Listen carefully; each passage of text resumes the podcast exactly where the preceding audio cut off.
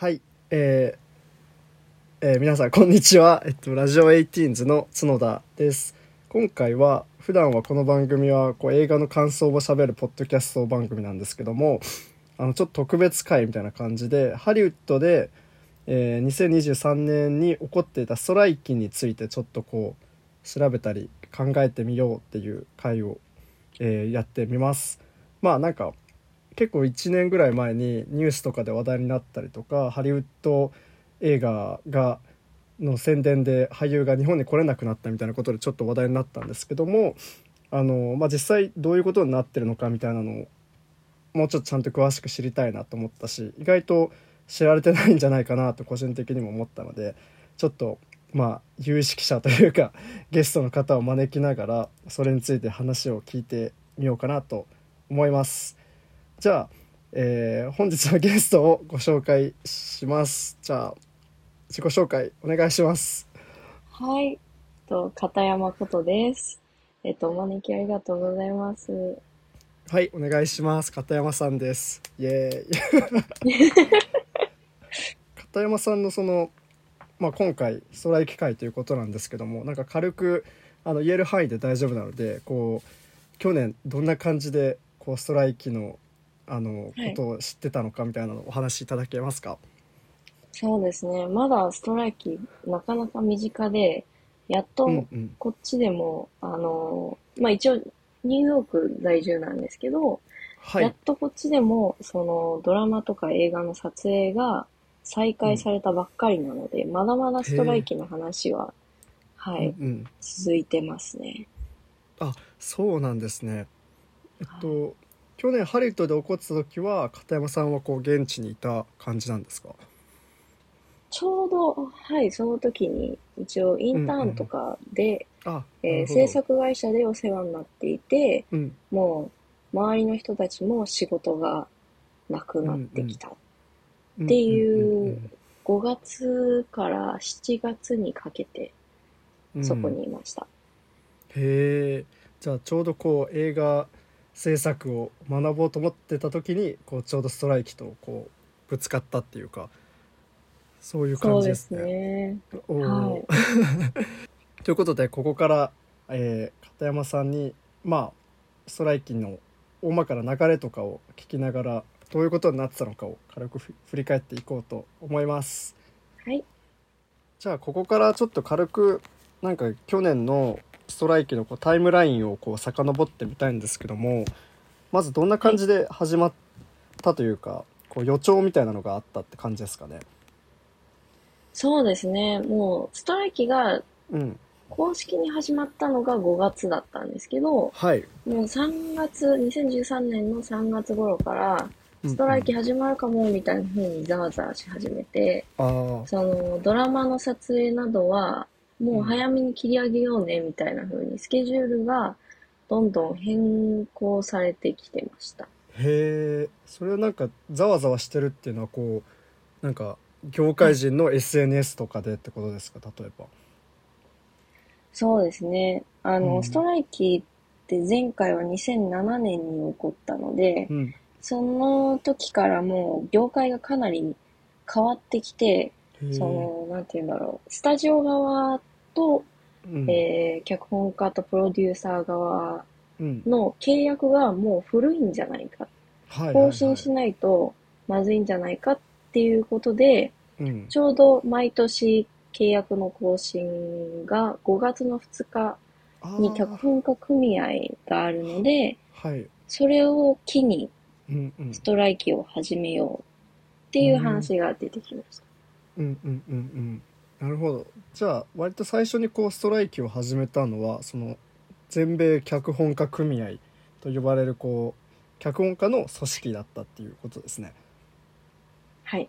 うんうん、で実際5月2日に契約がこうに対する意見が脚本家組合はそうどことの契約をこうあの変えようとして変えられなかった感じですか？もう、その、どの会社というよりかは、その、スタジオ側というか、AMPTP っていう、その、ネットフリとか、フールうん。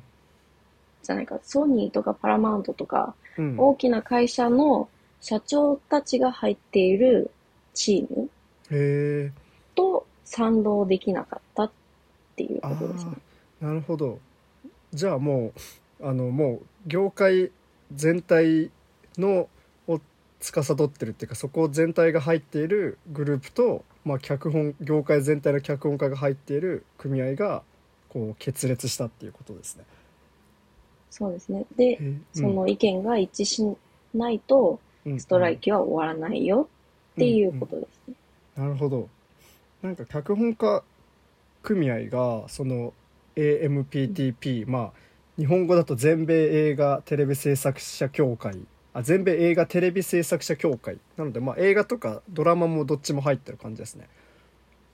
そうですね。うんうん、でそれに対して脚本家組合がこう言いたかったことというかこう訴えてたものは大体どういう感じだったとかは分かりますか？まあ、そうですね。大体その、うん3つ大きな争点があって、うんうんうん1つは、あの、配信ドラマが、うんえー放送局のドラマに比べてエピソード数が少なくなって、それと同時に脚本家の収入が減ってきた。それがきつい。はいはいはい。あと予算も減ってきたから、うん、その、平等な収入を要求していたということとう、ん二つ目の争点が、えー、印税だったんですけど、はいはいはい。その二次使用料って呼ばれる、その、テレビドラマの、その、なんて言えばいいんだろう。これ説明が難しいな。うん、二次主に、うん。テレビドラマが一回放映された後にさらに配信とかで使われる時の二次的なってことですかね。そうですね。うん、その使用料を、うん、えー、どういうふうに計算すればいいのあか。あ、俳優、俳優じゃないわえっと、うん、配信サイトうん、の再生率をああ、元にどういう基準で、えー、給料を配ったらいいのかっていうのが分からなくなってしまって、はいはいはいはい、えと例えばストレンジャーズ・シングスっはいはいありますてね。いううん、のが人気になっても、ネットフリ側の収入が増えるばかりで、うん、へ脚本家とプロデューサーがなかなか収入がもらえなかったっえ。ていうのが問題だったんですね。ああなるほど。それは多分その今までのその、まあ、AMPTP とかがそのじゃあネットフリのそのドラマはまあそのこんぐらい再生されたらこんぐらい払うべきですねみたいなそういう基準をこうあの結構曖昧なままやっててでその結果こう不服をその脚本家の人たちが不服を申し立てようにもなかなかうまくいかうまくいかなかったっていうかすぐに反映されなかったっていうことをなんですかね。そういうことですねうん。うんうん三つ目が、うんその AI のことだったんですけど、はいはい。あの、AI が出現することによって脚本家がいらなくなるんではないか。うんそういう懸念懸念に対して、うんえっ、と、AMPTP の方が、うんちょっと適当な対応をしていたので、へえそれも問題となっている。ああなんか実際その 3つ目の AI はなんかこう映画のに出てきそうなこうなんか AI に仕事を乗っ取られるみたいなそういうことかななんかそういうのを思い出させたんですけどもなんか実際なんていうんですかねこう AI が脚本家の仕事を脅かすみたいなのってその現実に起こりそうだったんですかねこのストの前とかは。そうですね、もうチャット GPT とかが普通の一般人によって使われるようになって、うんうん。その AI で脚本を書き、AI でその、はいはい。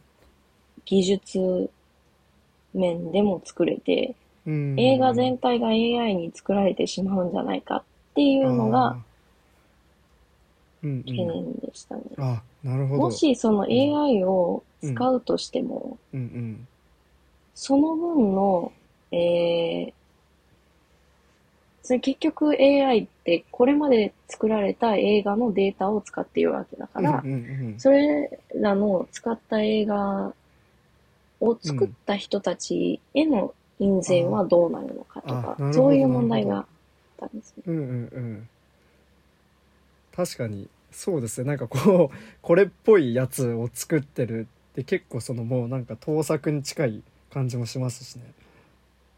はい。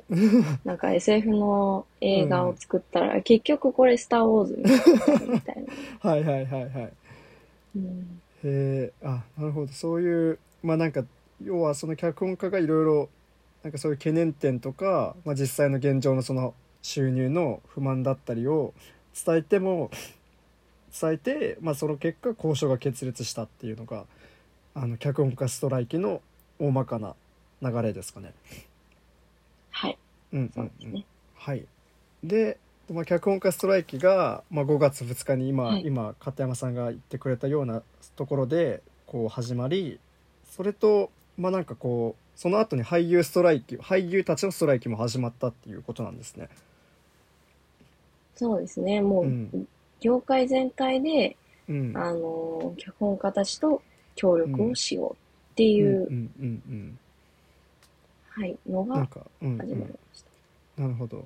それが、えっと、時期的にはいつぐらいになるんですかね？俳優もストライキをするっていうのは。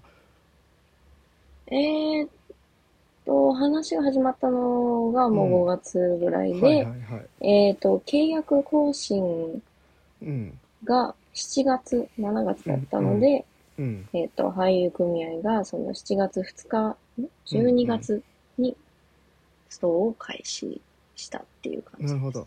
あ、7月12日ですね。はいはいはい。そうですね。なるほど。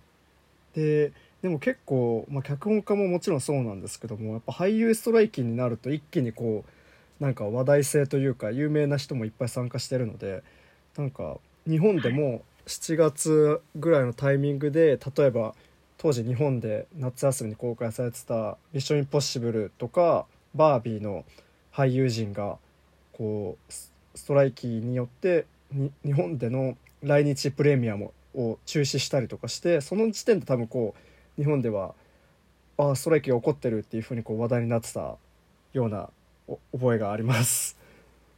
そうなんですね。うん残念でしたよね。うんうんうん。俳優組合は結構あれですか？こうメディアとかで記者会見とかもしてたんですか？ああ、そうなんですよね。その、うん契約更新日のうん時にストライキが始まった、はいはいはいその初日に、そのうん。フランドレッシャーさんっていう、うん。あのー、俳優組合のリーダうんうん。ーが、えー記者会見をして、その人がすごい熱をこもったスピーチをしてて、うん。さすが俳優だなっていう 確かに。感じの会見でした。アピールっていうかそういう。はい。へえそうなんだ。この辺はなんかこう片山さんは現地でこうストライキがこう脚本家ストライキ俳優ストライキがこう立て続けに起こったのをこう現地でもどんな感じで見てましたか？こうみんな周りの人もこうなんか注目してたっていう感じですか？そうですね。やっぱり周りの人たちは、うん。あの、撮影現場とかでよくフリーランスで働いている、うんうんうん。あの、日本でいう制作スタッフはいはいはい。が多い制作部。うん。ので、彼らの、あの、仕事がどんどんなくなっていって、うんうん。かわいそう。うんうんでしたね。うんうんなるほど。へえ。実際そうですね片山さんはそのインターンしてその要は映画会社のまあ言うたら仕事をこうやってたと思うんですけどもそれもなくなっちゃってこう 何をしてたんですか？ああ、あのそうですね、もう、会社側に入ってくる脚本がなくなっていって、うん。夏とかは、その、これまで提出された、で、会社で溜まっていたはい脚本を読んでいたり、うん。それは企画部だったんですけど、はい。その他の会社で言うと、あるテレビ局、うんでなんか、すっごい暇だからゲームして遊んでたり、毎週火曜日は、うん。あの、D&D あー。で遊ぼうみたいな、へえそういうのやってたり、D&D ってのは何ですか？あ、Dungeons and Dragons。あはいはいはいはいはい。うん、ちょ映画にもなってたやつですね。そうですね。そそれで遊んでたり、楽しそうでしたよ。あじゃあもう結構その業界としても、まあ、もちろんストライキはこう大変っていうかこう深刻なその自分の生活がかかってることではあるんだけども、もう始まっちゃうとなるとそのなんか日常的なことに日常的な風景になってたんですねその じゃあもうゲームしちゃおうみたいな。そうですね。でも、あのーまあ、大変だったのは、例えばうんうんその、お世話になってた某、ホラー映画制作会社とかうんうんの、そのテレビドラマ部門の社員がどんどんどんどん解雇されたり、あー。あと、うん、雇用凍結とかがあったりは、い今でも、あの、新しうん。い社員を応募してないタレント事務所とかが多いですね。えー、あそうなんですね。そのなんていうんですかね。例えばこれはその組合の人例えばさっきあの言ってくれたように例えば俳優組合とか脚本家組合は共闘して協力していやストライキをやってこうなんか雇用状況を良くしないとっていうのはつながってたと思うんですけどもやっぱスタジオはそういう時にこうストライキにこう連連帯するってよりもちょっと収入が厳しいから解雇せざるを得ないみたいなそういうこうあの苦しい判断を迫られてたっていうことなんですかね。そうですね。うん。あのーまあ、ストライキに、うんえー反対している人たちはうんかなり少なくって、うんもう、うん。なんて言うんだろう、上部の人たちくらいで、うん。あのーストライキ中でも会社、スタジオで働かなきゃいけない人たちは、うん。ピケットラインを越えなきゃいけないじゃないですか。はいはいはいはい。それはなんかごめんなさいみたいな風にああ言って越超えてたりして。あじゃあ一番結構こうしんどい立場ですねもちろんこうなんかみんなの意見もわかるけど仕事もしなきゃいけないっていうやっぱそれじゃないともう収入が成り立たないからっていううんそうですね。えー今ピケットラインって出たのでちょっとお聞きしたいんですけどもピケットラインっていうのは、はまあいどういうなんですかピケットラインって何でしょうか？あのーなんだろう、すごく地味に、うん。えっと、ネットフリとかパラマウントとかユニバーサルとかのうん。建物の中、あ、前、うんにうん。その、列はいはいはい。で並んで、うん。えっと、丸を描いて、へええー午前8時ぐらいから午後2時ぐらいまで、ぐるぐるぐるぐる回りながら、えっと、なんだろう、うん AI 使うなとか書いてあはいはいはいはい。る看板を掲げるっていなるほど。う感じです。じゃあ本当にこうなんかデモみたいな感じですね。こうデモとかああいうこう嫉妬員活動とかと似たようなこう政治的な主張をその行動で示すっていうような感じですね。そうですね。どちらかというと、なんか、うん。うんあの、かなり平和的な感じなので、ただただ歩いてはいて私がストライキに参加した時は、なんか、有名な俳優さんを目目撃できたり、うん。あの、ボランティアの人たちにレモネードをもらったりして、かなり楽しかったです。あなるほどなるほどじゃあまあけそういうまあもちろんあのピケットラインっていうのはあの重要なんだけどやっぱり人がやるものだからそういうふうにこうコミュニケーションの場になったりとかっていうも面ももちろんあるっていうことですね。うんうんそうですね。あの、うんうんかなり、うんうんあの、すごい人たちも来ていたので、ネットワーキングの場でもあったと思う。ああなるほど。そうか。じゃあそこでまあ意見を交換したりとかなんかこうなんつうのかな。な情報をもらったりとかそういうのも結構あったってことですね。はい。うーん。なるほどなるほど。あえっとでまあそういうふうにピケットラインがこう作られてもう8月あたりは完全にもうハリウッド自体がこうもう脚本家も俳優もストライキを起こしてるのでこうなんていうんですかね。仕事自体は結構もう止まりつつあったっていうことですね。なんか延期とか撮影延期とか中止とかいうのが。そうですね。もう、うんうん。あの、脚本家組合のストライキうん。が始まった時点で、うん。ドラマの撮影は完全に全てなくなっうんうんたんですね。それはなぜかっていうと、その、アメリカのドラマうん。の、なんていうんだろう。一番力を持っている人たちが、うん。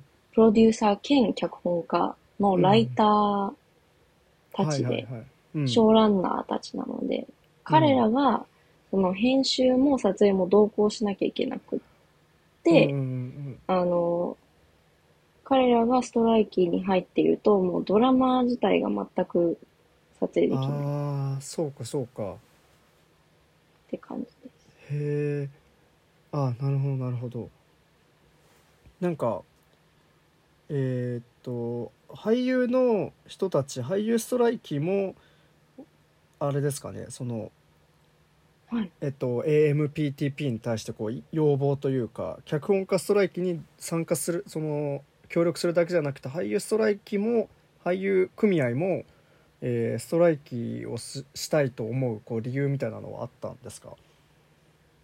はい。あの、もう大体、争点は、うんうん。あの、脚本家組合とかなり同じような感じで、うんうんうん例えばその、もっと平等に印税の計算をしてほしいとか、あとは、一番大きな、あれが、その AI の技術を使うと、俳優の仕事も減ってしまって、例え、ば、なんか、エキストラとして、マーベル映画とか、ディズニー映画に参加すると、うん。えー一人一人、なんか大きな全身スキャンのマシンにかけられるんですね。へえ、うん、それで、スキャンされて、AI 技術を使って、その、将来無断でそのえデータを使われてしまう。ー、ああで、もちろん無給で使使われてしまう。ことになっていて、うんうんうん。へえ、はい。それが問それは結構題でした。うん、だいぶなんかわかんないですけど。なんか例えばまあ同じようにやっぱそうですよね。脚本家の人が自分の書いた脚本をなんか AI がこうなんか巨大なデータとして持っててそれをこう手を変え品を変えいろんなところに利用され続けるみたいなのと一緒ですよね。なんかもうほとんどうん。そうですね。うん。それ本当にあれですかね。これもこれは脚本家の AI みたいな感じでそういう風になったら困るからどうにかしてくれってことなのか実際もうなんか一部の映画とかだとそういうエキストラの俳優を AI データとしてこうコピペするみたいなのが行われてたってことなんですか？そうですね。よくあの、マーベル映画とかを目を凝らして見ると、はい。え、この、その、観客の人たち、うん。あの、本物の人間じゃないじゃんっていうのが見えああはいはいはいはいはい。これ絶対 AI じゃんみたいな。あそうなんだ。なるほどなるほど。そういうのは、その、これまでのエキストラのスキャンを使っているんじゃないかっていう。ああなるほどなるほどええそれは結構その、まあ、エキストラから地道に俳優の道を歩もうとする人にとってはだいぶなんかねいたたまれないことになっちゃいますよね。はい、怖いですよね。うんうんうんうんうんそうなんですなるほどなるほどそれはやっぱり俳優ストライ俳優組合のストライキも起こるのもなんか納得っていう感じですね。はい。うん、はいありがとうございます。じゃあそのこのストライキが7月8月で結構こうバーって盛り上がってる時にこう、はいなんか会社の人とか、まあ、あるいはその AMPTP 全米映画テレビ制作者協会、まあ、ストライキを起こされた側の人たちはなんかこうリアクションとか反応はしていましたか？そうですね。あの、かなり平和的に静かにしていた社長とかもうん。いるんですけど、特に、あの、ディズニーの社長のボブ・ワイガーさんうん。が7月になんか声明を出して、あの、このストライキはかなり俺にとってはめんどいみたいな。なんか、い。いいタイミングでこのストライキ起こらなかったからみたいあな、ー。そういう、まあ、適当に言うとそういうこことを言っていた人もいたり、でも、今となると、その、うん。ストライキ終わってからは、うん。ワーナーブラザーズの社長さんのデイビッド・ザグラブさんは、うん。あの、やっぱ脚本家があ、あっていたっていうか、うんうん。申し訳なかったっていうふうに、なるほど。うんうんうん。まあそうですよね。その要は撮影がなくなるとか、まあ、作品が作れなくなるっていうのはまあそのなんかその言ってしまえばもちろんスタジオとか会社側も自分たちの商品が作れなくなるので困るっていうのもあるしでもまあうんうん仕事をしないってなるとその労働者たち、まあ、俳優だったり脚本家も仕事がなくなっちゃうのは同じなのでこうまあ言っちゃえばどっちも困るというかいう状況ではあるんだけどもそこそうですねその中でこうそこまでしてでも訴えたいことがあるっていうのをあの聞くひ人もいれば その面倒くさいみたいにそういうこうなんか突っぱねちゃうような CEO とかもいたりとかっていう感じだったんですね。うんうん、そうですね。あうんの例えば、ちょっと噂話みたいにはいはいはい。なっちゃうんですけど、あうの、アトランタで撮影していた、あうん。の、あるヒーロー映画があって、はいはいはい。あの、その撮影は、うん。多分公式には8月、7月にうん。一旦ストップになったんですけど、うん。そのストップになるまでうん。は、プロデューサー側が、うん。あの、断固拒否というか、ストライキ、ちょっとめんどくさいし、はいはい。あの、お金的にその撮影を続けたいため、うんうんうん。わざとかわざとかわからないうん。けど、ピケットをやっている人たちを車で引きそうになったことがあった。うわ。らしく、うんまあもちろんは えー。うんうんうん。被害者は特にいなかったらしああよ。かったですうーんでももうそこまでしてなんかそれは結構まあ噂話だったまあほ噂話だったらいいかなと思うんですけどまあそこまでなんていうんですかねもうなんか実力行使で出ちゃっていう例もあったりするとうんなんかそこをねね業界が結構もう対立しちゃってるっていうのがありますね。うんうんはい。あのうんうん。もう一つアトランタで撮影されてた、はいはいはい。もう一つのヒーロー映画。うん。の現場だと、うん。あの、わざとプロデューサーがピケットラインからうん。離れた場所に、その技術部、美術部とかのオフィスを移転させたらしく、あのう、ん。スタッフがピケットラインを越えないような対応をしたらしい。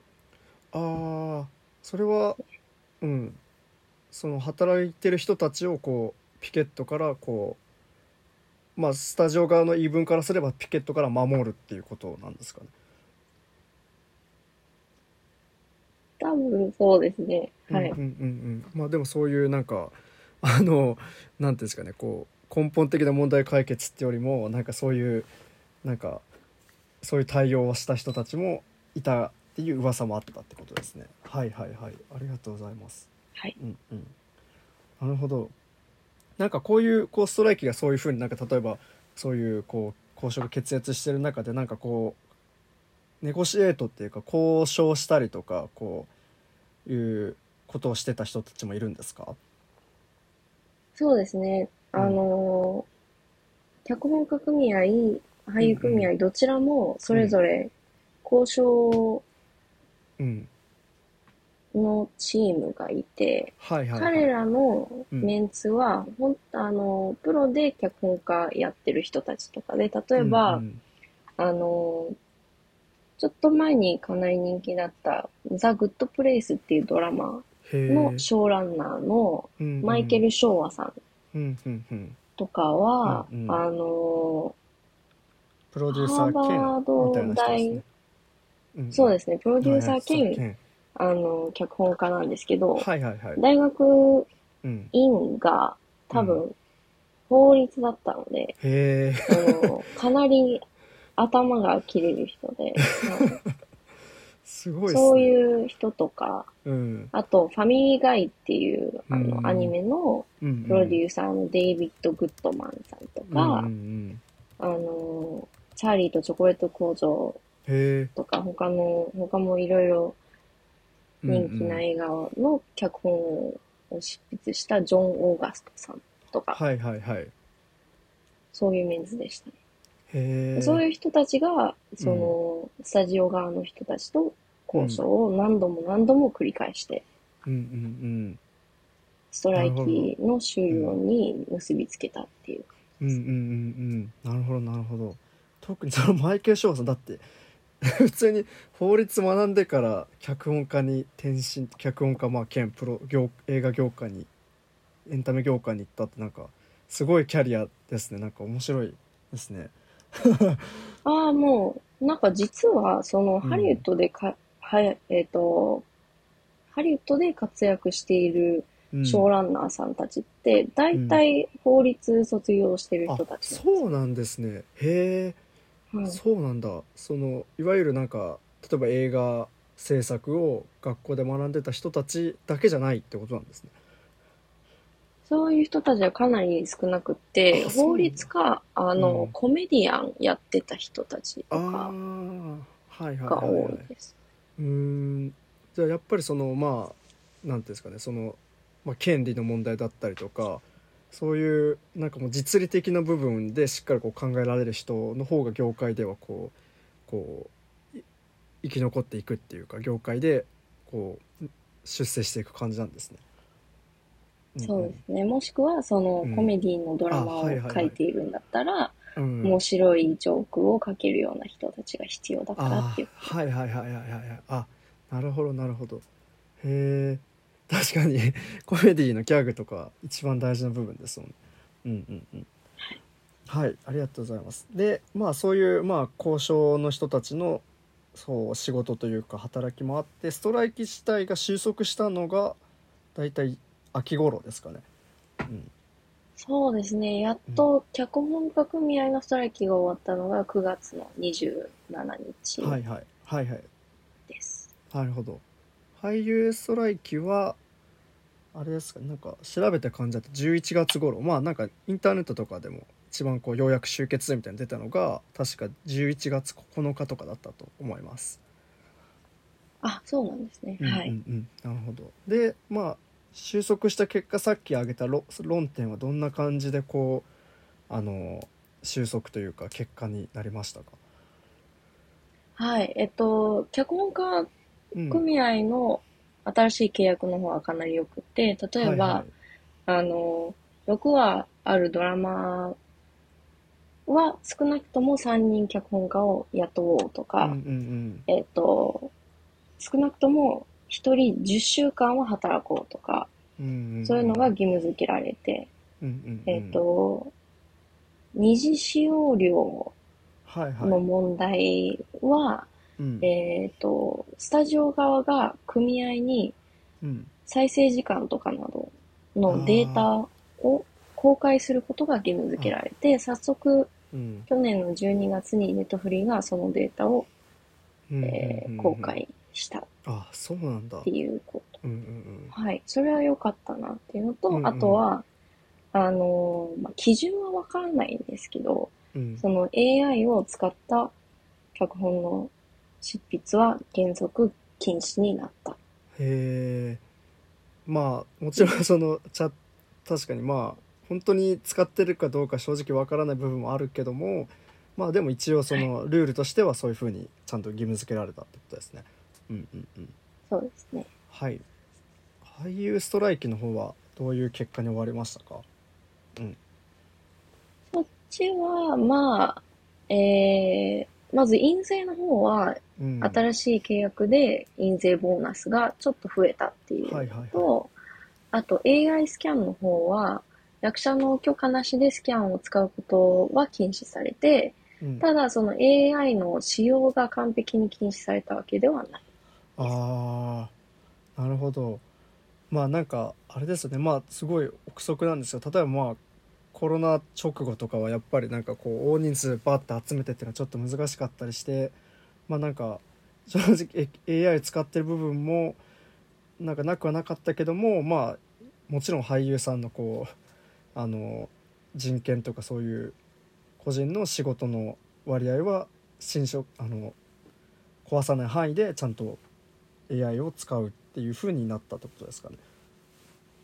そうですね。とにかく、その、労働量を払え、払ってもらえれば満足なんですなるほどね。はいはいはいはいはい。別に AI 使わない方がいいっていうわけではない。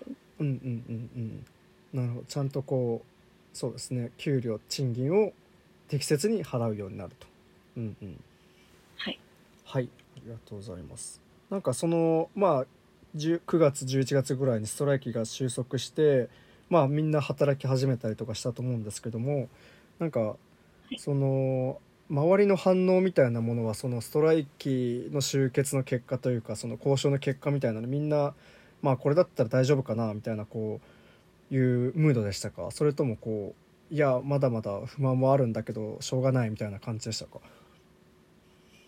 そうですね。あの、脚本家組合の人たちはもうん。う完全に満足っていう感じだったと思うんですけど、うんうんうんでも俳優組合の人たちは、うん。うんあの、78%しか新しいあの契約に賛同してなくて、ー。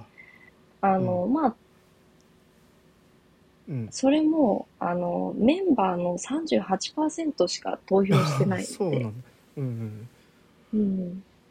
それでストライキが自動的に終了して、あれこれでよかったのかなみたいなるほどうんうんじゃあ結構まあなんかす投票に参加しなかった人とかまあ普通に結果に賛同しなかった人たちだとまあ一応収束はしたけどもみたいなその不満とかもあったりするですかねうんな。そうですね。うんうんなんかなんとなくその片山さんのその実感とかでもいいんですけどもなんか周りの友達とかその働いてる人とかはストライキの終結をこうなんていうんですかねこう全面的に支持したのか、まあ、ちょっとここもこうしてほしかったみたいな意見が多かったとかどっちな印象がありますか？えっと、周りはやっぱり業界に踏み込み始めた人たちが多いので、うん。うん、早く働き始めたいっていうあ人たちが多い。あなるほど。はいはいはい。あありがとうございます。うーん。っていう感じでまあ一応今のところまあ1月2月ぐらいでなんとなく撮影が再開するっていう感じですかね。うん。はい。なんかストライキ今後もうしばらくは大丈夫そうですか？また何かがうーんこれこれをきっかけにさらにいろ他でもストライキが起こったりするのかなっていうのは。うん。ちょっとそれが怪しくって、うんうん。あの、脚本家プロデューサうん。ー、えー、他のストライキ、ん？スタッフのストライキが、うんうん。えー、今年の7月頃に始まるかもしれないってああ2024年に言われていて、うん例えばその技術部の人たちとかの契約更新が7月頃にあるので、うんうんうんそれも様子見って感じですね。へえじゃあやっぱりこう今回のそのまあ2007年ぶりの大きなストライキがあったことによってこうまたこうなんていうんですかねそれをもとにじゃあもっと自分たちも声を上げようっていう人が増えるかもしれないってことですね。うんうんそうですね。うん。はい。なるほど。以上。そうです。大体タイムラインというか全体の大まかなお話は終わりましたかね。なんか片山さんここら、はい。もうちょっとしゃべここは言いたかったこととかありますか？なんかこううん。特にないですね。わかりました。はい。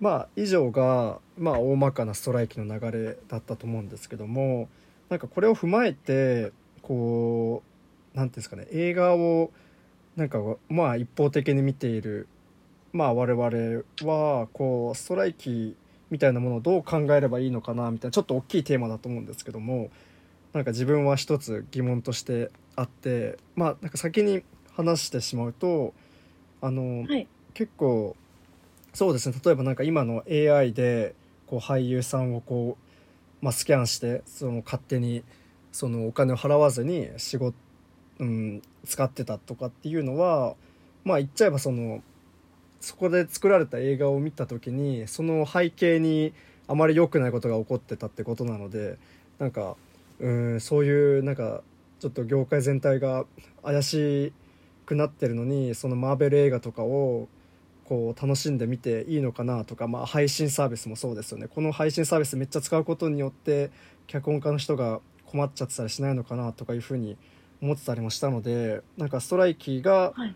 起こったっていうのを聞いた時になんかこう自分としてはそういう今のようなあな全然分かってなかったけど結構ハリウッドってそういう大変なことになってるんだっていうふうになんとなく感じたんですけどもなんかストライキが起こったっていうこととかはハリウッドでは結構なんか一般的というかストライキが起こることはうん。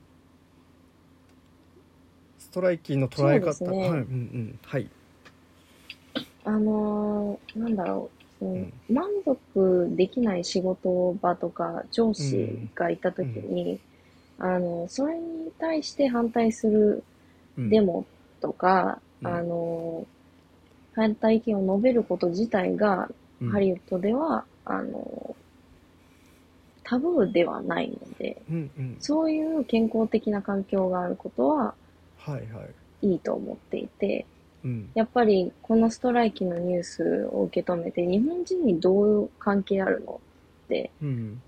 思うと思うんですけど、うん。あの、例えば、そのハリウッドの基準うん理想としては、脚本家協会とか組合があることで、うん。例えば、1日12時間以上の労働は禁止されていて、とか、はいはいはい。撮影1日目、2日目の間は絶対12時間保たなきゃいけないとかうん、そういうルールが設けられているうん。ハリウッドはすごいなって思っていて、うん。日本もそのテレビドラマ業界とか芸術にもっと予算を費やしてうんくれたら、そういう組合とかができる環境になって、もっともっといい作品を作れるんじゃないかなってうん。うん願ってます。なるほど。そうですね。だからそのストライキの背景にはそういうこう収入困難な状況とか AI が仕事を取ってしまうんじゃないかっていうすごい切迫した問題があるとは思うんだけどもそれがこう公になちゃんとこうなんかこう組織だってそれを主張する場があってそれをこうちゃんと、うん、主張が通るまでは自分たちのこう意思に従って仕事をするしないを決定できるっていう状況があって、まあ、業界全体がそうなってるっていうのは、まあ、ある種こう健全というかそのまあちゃんと組織立てられて言いたいことがやりたいことができたり言いたいことが言えたりするっていうことでいうことですねなんかこうもっとこうそれが包み隠されたままなよりはそちゃんと言える方がいいなってことですね。うんうん俳優組合がある大きな理由っていうのが、そうん。の、俳優が、その、作品の予算によって払われる給料がもう決まっていることなんですね。うん。うん。だから、平等な給料が払われるっていうのが利点。うんで、あとうは、んその、セクハラパワハラに対する、はいはい。その、俳優やスタッフを守る組合があるっていうのが、もう一つのいいことですね。うんうんうんうんああそれは本当になんかより日本と比較するとそういう点はなんか羨ましいなっていうかいいなって思う点でなんか日本でも、まあ、ようやくというべきか、まあ、ここ数年で、まあ、そういう業芸映画業界エンタメ業界のなんかまあそのすごいこう労働環境が大変だったりとかセクハラパワハラもうちょっと深刻な加害問題が起こってたりするっていうのがこうようやくこうみんなにあの可視化されてニュースとかになったりしたんですけどもそれも何というかな、例えば週刊誌への匿名の告発だったりとかそそういうふ風な感じでそれをもちろん言ってあることはすごく勇気あるというか、うん、本当によいあのなんかちょっとこう前進したなって思える部分もあるんですけどもなんかそれを経てじゃあ今後どうしていくかみたいなその取り決めみたいなものはやっぱりなんか決まらないままなんとなくこうゴシップ的に消費されてしまう部分もあってまあそれはうん。もなんか業界全体でそういうものがあった時になんかこうちゃんとルールでそのいなんかこうまあちゃんと問題を起こした人が処分されるなりとかちゃんと適正にお金を払ったりとかそういうケアしてやるっていう状況がある方がもちろんいいですね。そうですね。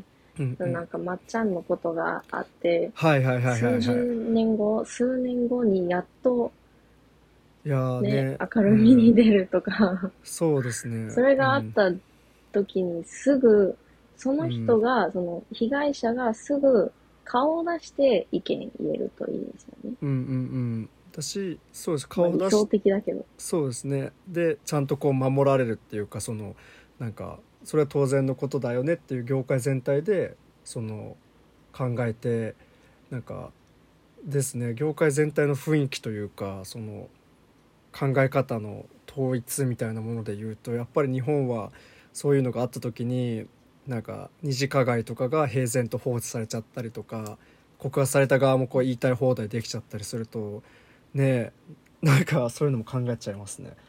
うんうんそうですね。